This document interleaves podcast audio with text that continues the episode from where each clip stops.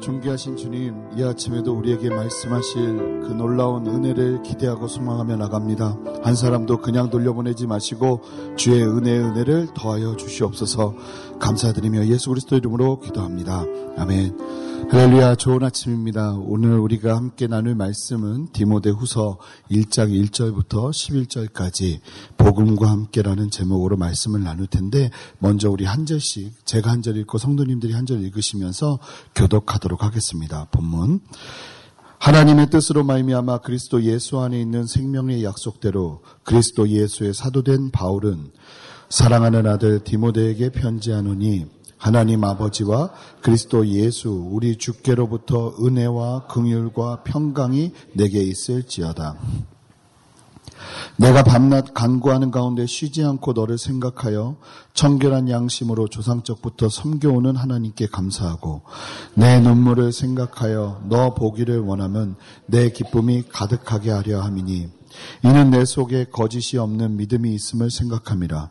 이 믿음은 먼저 내 외조모 로이스와 내 어머니 유닉의 속에 있더니 내 속에도 있는 줄을 확신하노라.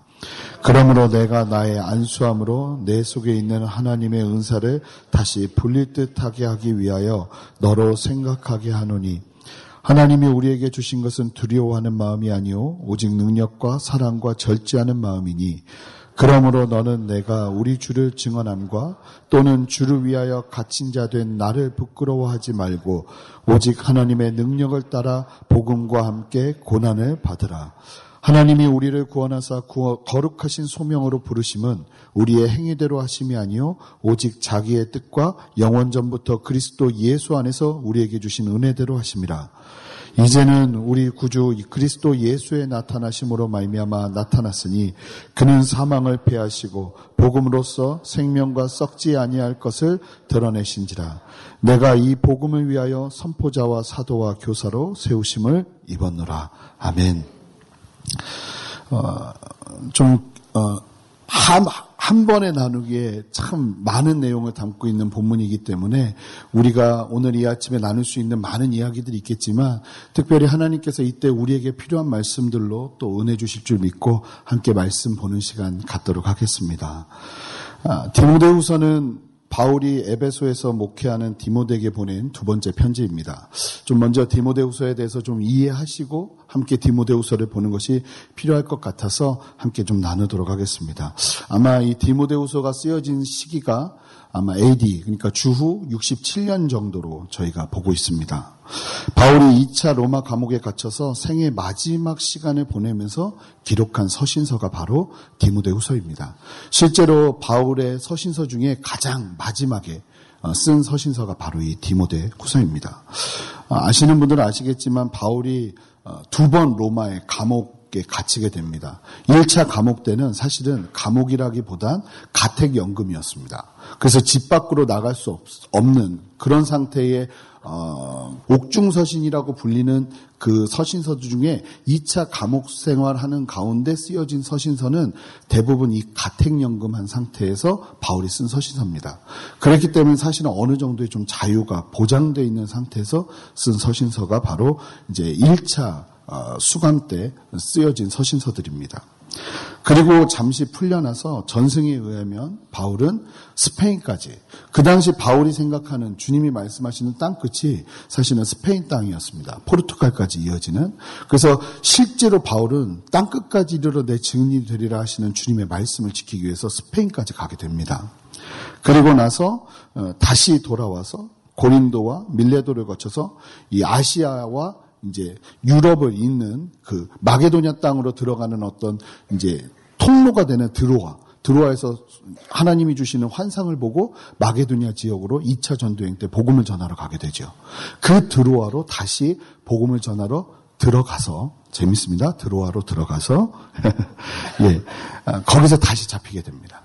그리고서 2차 감옥을 이제 수감 생활을 하게 되는데 이 이때 2차 수감 생활은 굉장히 힘들고 어려운 고난의 시간이었습니다.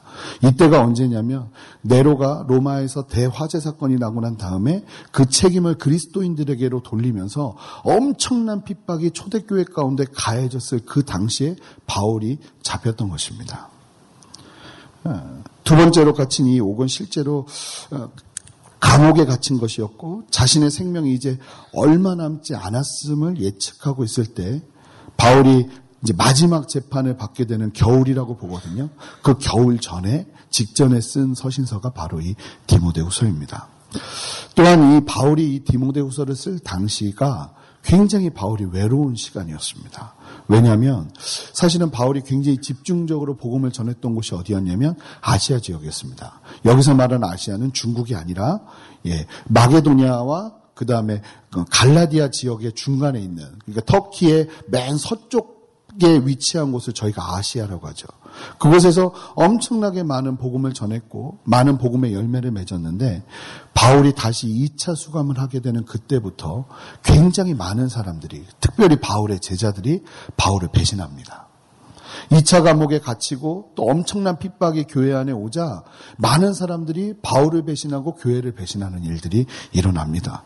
실제로 감옥에서 계속 그러한 소식들을 듣는 거죠. 이제 더 이상 바울을 따르지 않는 사람들의 이야기를 말입니다. 그런 바울이었기 때문에 그가 특별히 아들처럼 여기고 실제로 디모데도 바울에게 자식이 아비에게 함가차였다고 빌립보서에서 고린도전서에서 말하고 있는 것을 보게 됩니다. 디모데도 바울을 아버지처럼 여기고 바울도 디모데를 친자식처럼 여기면서 이 영적인 유대감을 가지고 있었던 것입니다. 그런 디모데에게 좀 자신에게 와줄 것을 요청하면서 너무나 외롭고 힘든 나머지 디모데가 와주는 것만으로도 나에게 큰 위로가 되고 유익이 되겠다 싶어서 바울의 디모데에게 이제 요청하는 그러면서 또 혹시나 모를 오기 전에 내가 죽을 수도 있겠구나 하는 마음을 가지고 쓴 서신서가 바로 디모데후서입니다. 이것을 이해하고 디모데후서를 바라보기 시작하면 우리에게 다가오는 은혜가 다릅니다. 인생의 맨 마지막에 가장 하고 싶은 말을 유언에 남기는 것처럼 이 디모데서를 통해서 바울이 디모데에게 남길 수 있는 마지막에 최선의 고백들이 이 안에 담겨져 있는 것입니다. 그 마음을 가지고 우리 함께 오늘 본문의 말씀을 좀 보고 싶습니다. 1절에 보면 바울의 서신서가 항상 그런 것처럼 자신의 사도직에 대한 설명을 나누는 것을 보게 됩니다. 우리 함께 1절 말씀을 읽어보겠습니다. 하나님의 뜻으로 말미암아 그리스도 예수 안에 있는 생명의 약속대로 그리스도 예수의 사도가 된 바울은 1절을 보면 바울의 소명과 그의 삶이 무엇을 위해 달려갔는지를 한 문장으로 아주 명확하게 설명하는 것을 보게 됩니다. 자, 보시면 바울의 인생은 이 한마디에 딱 속해 있습니다. 하나님의 뜻으로 말미암아. 바울이 서는 자리는 언제나 명확한 동기가 있었습니다. 그것은 바로 하나님의 뜻입니다. 자신의 계획이나 어떠한 욕심도 없이 그저 하나님의 뜻이면 충분한 인생이 바로 바울의 인생이었던 것이죠. 사랑하는 성도 여러분, 우리가 살아가는 인생의 동기가 언제나 이와 같기를 소망합니다. 바울처럼 말입니다. 하나님의 뜻으로 말미암아 내가 살아가는 인생. 예수님도 이 땅에 오신 이유는 딱 하나였죠. 무엇이었습니까? 하나님의 뜻이 예수님이 이 땅에 오시는 데 있었기에 예수님은 그 뜻을 이루어드리기 위해 이 땅에 오신 것입니다. 예수님께서 우리에게 주기도문을 통해서 가르쳐 주신 내용 중에 중요한 내용 중에 하나는 뜻이 하늘에서 이룬 것 같이 땅에서도 이루어지도록 기도하라고 하십니다. 하나님의 뜻이 이 땅에 이루어질 수 있도록 기도하는 인생이 바로 우리의 인생인 것입니다. 바울은 자신의 인생을 돌아보면서 한 문장으로 요약하는데 이렇게 이야기합니다. 하나님의 뜻으로 살아가는 인생. 그리고 또 이어서 바울은 자신이 사도된 이유를 다음과 같이 설명합니다. 그리스도 예수 안에 있는 생명의 약속대로 그리스도 예수의 사도된 바울은 여기서 말하는 생명의 약속은 예수 그리스도의 십자가와 부활을 통한 복음을 믿는 사람마다 구원을 주시겠다는 새로운 약속, 새로운 하나님의 생명의 언약, 바로 복음을 이야기하는 것입니다. 결국 이 말씀의 의미는 자신이 이 생명의 약속을 전하기 위해 사도가 되었다는 것을 말하는 것입니다. 아시는 것처럼 바울이 얼마나 화려한 인생, 얼마나 놀랍고 얼마나 많은 것들이 이룬 인생을 살았습니까? 그런데 바울은 그의 인생의 말미에 그의 인생을 돌아보면서 이 한 문장으로 자신의 인생을 표현합니다. 하나님의 뜻을 따라 복음을 증거했던 인생. 사랑하는 성도 여러분, 성도 여러분들을 향한 사람들의 평가가 어떠하기를 원하십니까? 내가 이렇게 많은 일들을 이루며 살았다라고 말할 수 있는 많은 것들이 있겠지만 저는 이런 바울의 고백과 같은 한 문장으로 귀결되는 복음에 사로잡힌 바된 인생 되는 여러분 되시기를 주님의 이름으로 축복합니다. 많은 이야기들을 할 수 있겠죠. 나는 이런 것들을 이루었다. 나는 이런 것들을 해냈다. 하지만 바울이 하는 이 고백만큼 가치 있는 것이 있을까요? 하나님의 뜻을 따라 복음의 일꾼된 나 바울. 이것이 바울의 인생을 설명하는 전부였던 것처럼 우리의 인생도 단순해지는 은혜가 있기를 주님의 이름으로 축복합니다. 저는 심플 라이프, 아주 단순한 삶이 얼마나 중요한지 모른다 이렇게 생각하면서 삽니다. 주님을 믿으면 믿을수록 주님을 알면 알수록 복잡해졌던 것들이 단순해지면서 주님의 복음 안에서 그저 하나님의 뜻을 이루는 인생을 살아가는 것으로 귀결되는 그러한 인생을 살아가는 것이 성도의 삶이 아닌가 생각됩니다. 2절부터 5절을 보면 바울이 얼마나 디모데를 소중하게 여기고 있는지를 보여줍니다. 2절에 보면 디모데를 이렇게 표현합니다. 사랑하는 아들 디모데. 3절을 보면 디모데를 얼마나 아꼈는지 이렇게 표현합니다. 바울이 밤낮 없이 디모데를 생각하며 기도하면서 결국은 감사하게 된다라는 표현을 합니다. 바울이 얼마나 그를 아끼고 아꼈는지 모릅니다. 저는 보면서 이런 생각이 들었습니다. 도대체 무엇이 바울로 하여금 디모데를 이처럼 아끼게 하는가? 무엇이 이처럼 바울로 하여금 디모데를 위해서 밤낮 없이 기도하게 하는가?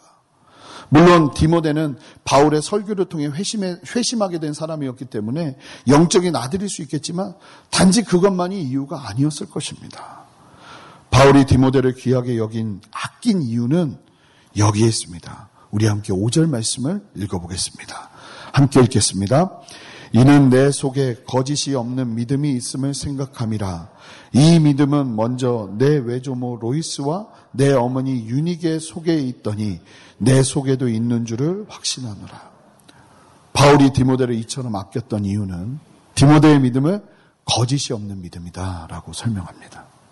디모데가 거짓이 없는 믿음을 가지고 있었기 때문에 바울이 그처럼 디모데를 자식처럼 생각하고 아낄 수 있었다고 이야기하는 것입니다. 거짓이 없는 믿음이 무엇인가 묵상해 보기 시작했습니다. 그런데 잘 보니까 이 거짓 없는 믿음처럼 중요한 것이 없는 없구나라는 생각이 듭니다. 오늘날 신앙인들이 믿음을 가지는데 이 세상이 많은 사람들이 어떻게 보면 숫자적으로 말하면 최소한 4분의 1, 5분의 1, 6분의 1이 예수 그리스도를 믿는 사람들이 있음에도 불구하고 어쩌면 이렇게 세상이 혼탁하고 혼미해져 가는가? 바로 이 문제가 아닌가 싶습니다. 거짓 없는 믿음을 얼마나 많은 사람들이 가지고 있는가? 세상에서 성도들이 빛과 소금의 역할을 감당하지 못하고 오히려 세상에서 좋지 않은 영향을 주게 되는 이유가 무엇일까요? 잘 보면 그럼에도 불구하고 모든 사람들이 예배도 드리고 믿음의 실천도 하고 헌신도 합니다. 그런데 잘 보니까 다 믿음은 있는데 그 믿음이 얼마나 순전하느냐, 순전한가, 순전하지 않느냐가 문제인 경우가 참 많은 것을 보게 됩니다. 놀랍지 않습니까? 당시 예수님께서 돌아가신 지 채 50년도 되지 않은 복음이 가장 순수했을 때입니다. 성령의 능력과 역사가 가장 강성하게 일어나는 때였습니다. 그런데 그런 상황에서 바울이 디모데를 향해서 네가 거짓 없는 믿음을 갖고 있, 기 때문에 내가 너를 높이 산다고 이야기하는 것을 보게 됩니다. 무슨 얘기일까요? 초대교회에서도 그렇게 강력한 성령의 역사가 있었음에도 불구하고 많은 성도들의 믿음 안에 거짓이 있는 욕심이 있는 하나님의 그 순전한 복음이 아니라 복음 위에 나의 욕심과 나의 마음들을 채워 넣는 일들이 끊임없이 끊임없이 일어나고 있었다는 것을 보게 되는 것입니다. 사랑하는 성도 여러분, 나의 성공을 위해 이용되는 믿음, 나의 욕심을 대변하는 믿음, 결국은 하나님보다 내가 더 높이 서 있는 믿음이 아니라 거짓 없는 믿음을 소유하며 살아가시는 여러분 되시기를 주님의 이름으로 축복합니다. 이제 바울은 6절부터 디모데를 격려하는데 그 거짓 없는 믿음을 가지고 있는 디모데를 향해서 좀 격려해야 될 일들이 있었어요. 이제 좀 나눌 텐데 디모데는 당시에 굉장히 큰 어려움과 위축됨이 있었습니다.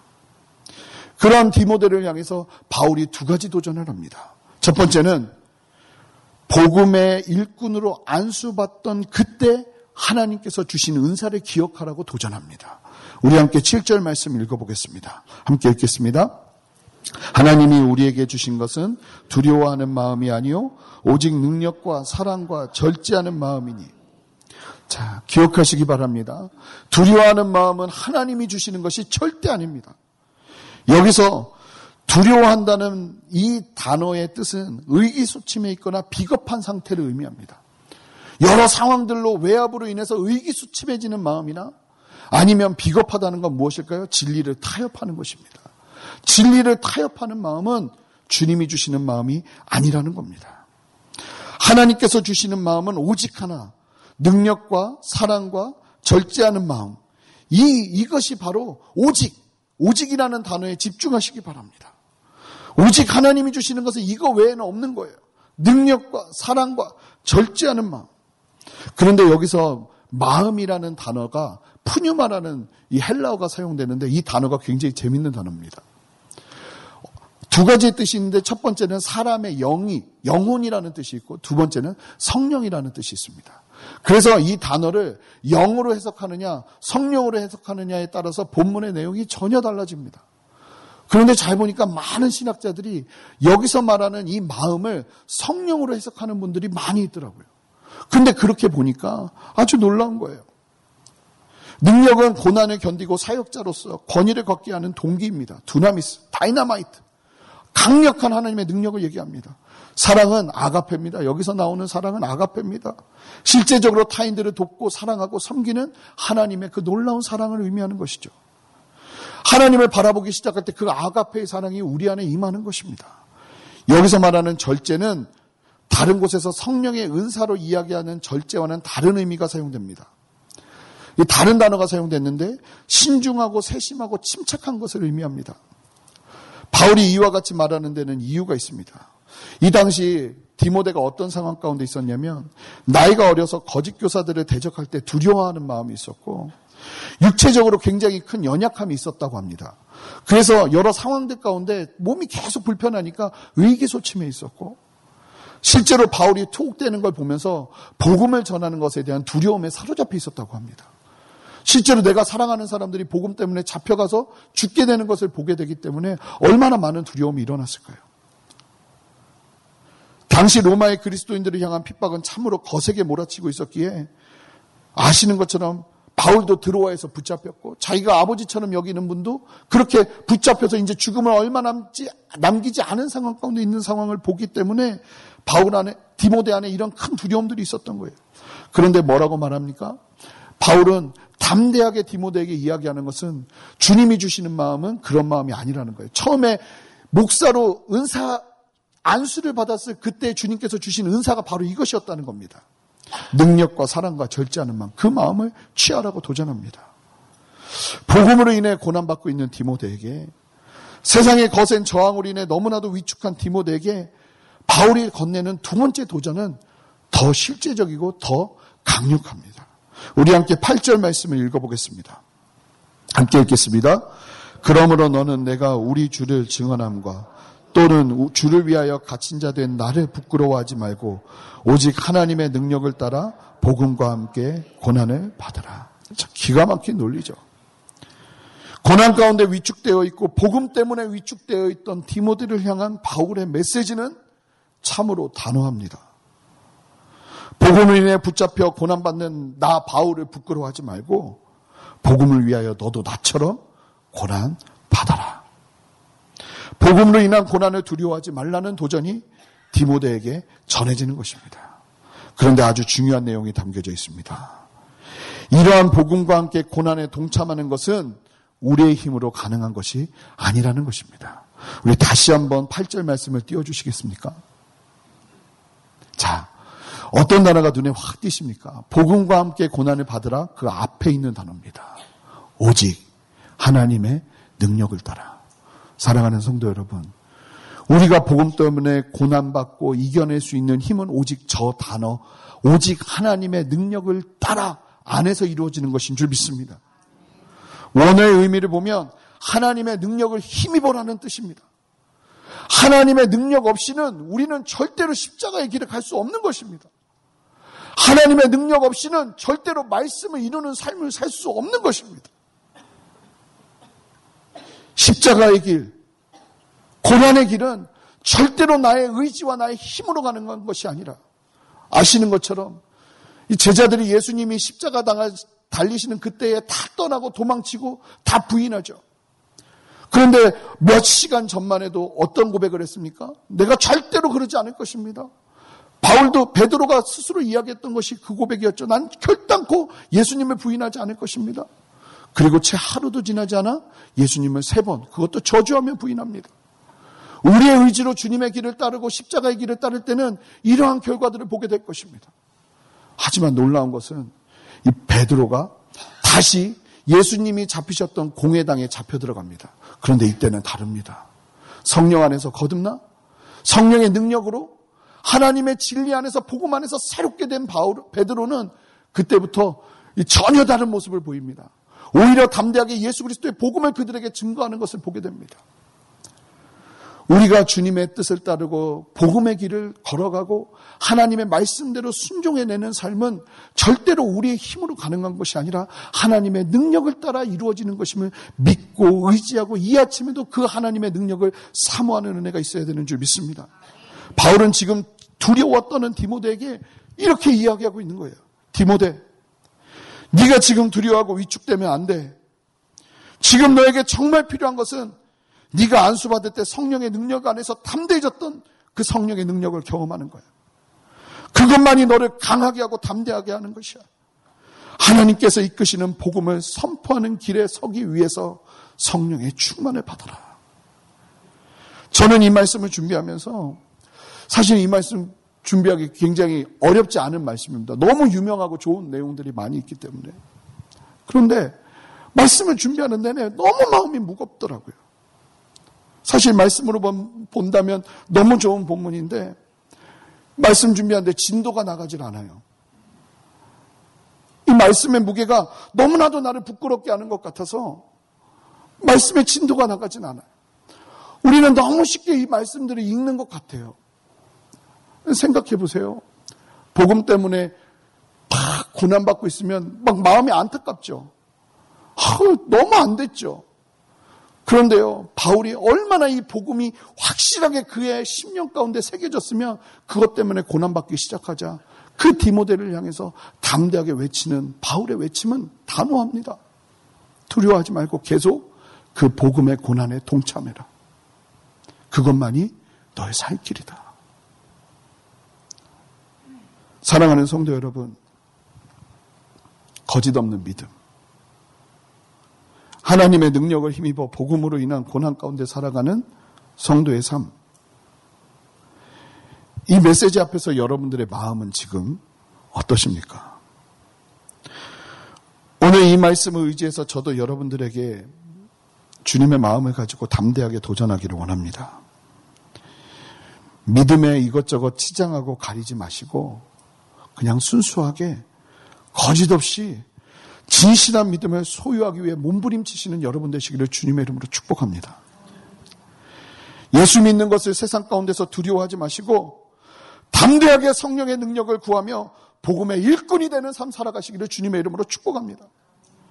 교회를 수년간 다녀도 복음이 무엇인지조차도 모르고 하나님의 예수 그리스도의 그 놀라운 복음의 능력과 은혜가 무엇인지도 모르고 살아가는 인생이 아니라 명확하게 내게 새겨진 십자가의 복음을 붙잡고 서서 담대히 나아가시는 여러분 되시기를 바랍니다.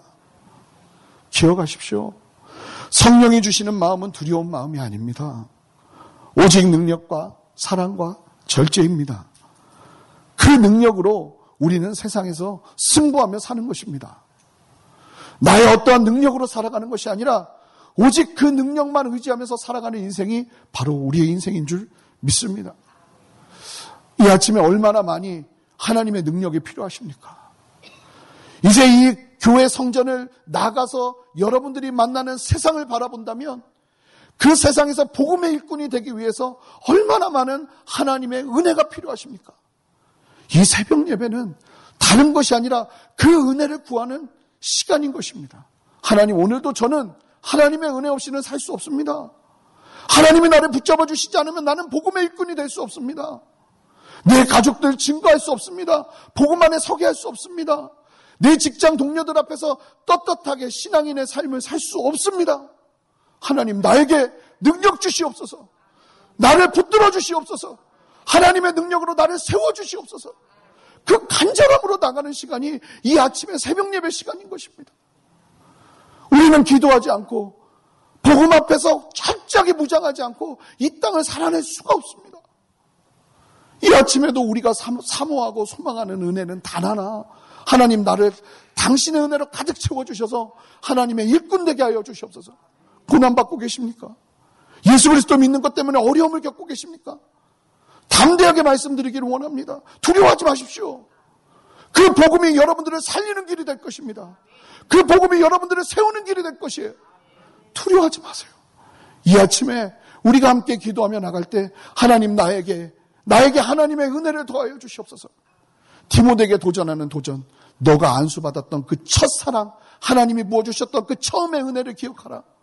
하나님이 내게 부어주시는 그 첫사랑을 기억하며 주님 앞에서는 이 아침 되기를 주님의 이름으로 축원합니다. 함께 기도하시겠습니다. 하나님, 담대하길 원합니다. 세상에 얼마나 많이 위축되어 있는 우리들인지 모릅니다. 세상에 얼마나 많이 자존감을 놓쳐버리고 있는 우리들인지 모릅니다. 하나님 우리 안에 새 마음 부어주셔서 성령의 충만함 부어주셔서 그 마음으로 넉넉히 승리하는 삶 살아가게 하여 주시옵소서 감사드리며 존귀하신 예수 그리스도 이름으로 기도합니다.